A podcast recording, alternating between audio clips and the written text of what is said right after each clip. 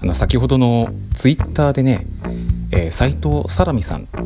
という方とちょっとやり取りしてたんですけどね。あの斉藤さらみさんって言ったらあれですよ「食ってないの」あのポッドキャスト。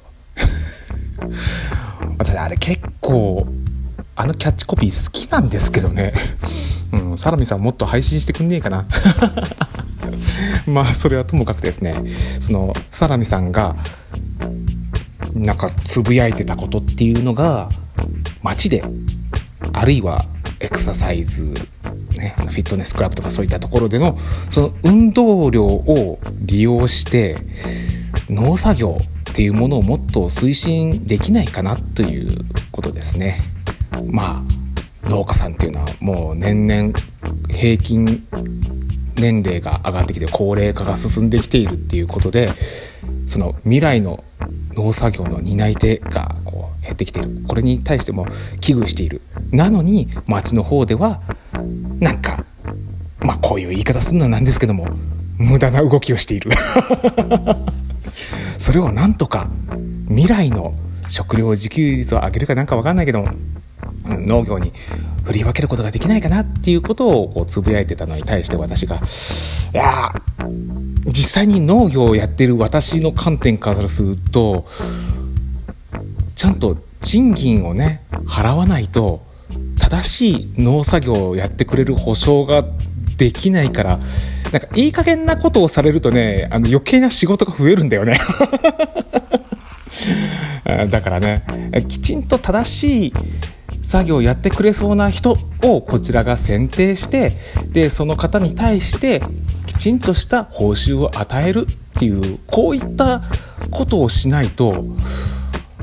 なんか怖くてその作業を任せることができないんですよね。まあ、これはね農作業だけじゃないですねありとあらゆる仕事っていうのはまあこういったところあるよねって思ったりもしまして。とはいえどもまあ他の仕事でもあるんですけども一般的には農作業っていうのはこう単純作業が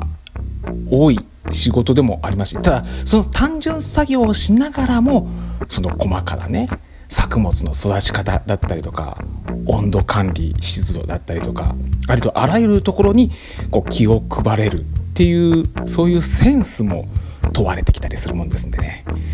なかなかこう誰にでも任してもいいっていうわけでもなかったりね。まあ、うん、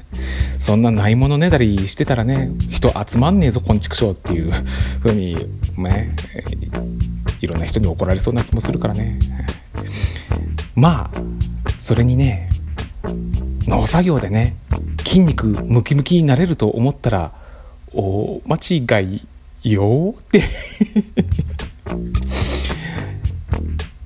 だって農作業って基本こうしゃがんだり立ち上がったりの作業が多いじゃない。足腰にくるんだよね。結構。でしかも、まあ、歩き回るっていう意味ではね普段あちこちでウォーキングをするぐらいだったらね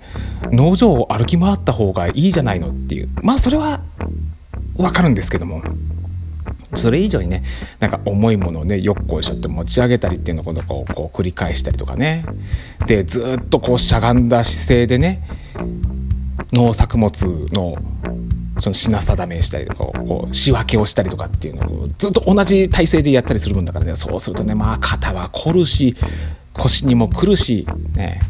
でも普段のエクササイズでそんな運動ってないじゃん。ね。基本なんかこう腕をブブンと振り回したりとかさこう足をフンフンって上げたりしてワン、ツー、ワン、ツーってね。なんかあっちの方がエクササイズの方が基本楽しそうじゃん。えー、だからあれはまあ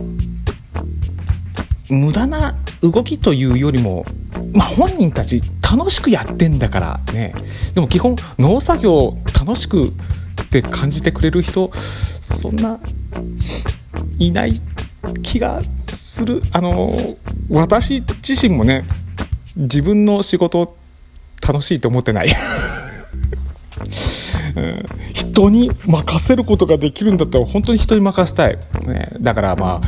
まあ、近年ね農作業の方もこう機械化がどんどんどんどん進んできている昨今ですよ、えー、もう全部機械に任せれるんだったらねもう全部機械に任せたい。それこそねあのアニメサイコパスみたいなね。もう全自動化ロボットに全てのねあのそのハイパーオーツをこう育てるよね。ああいうねあの農業がね、えー、本当に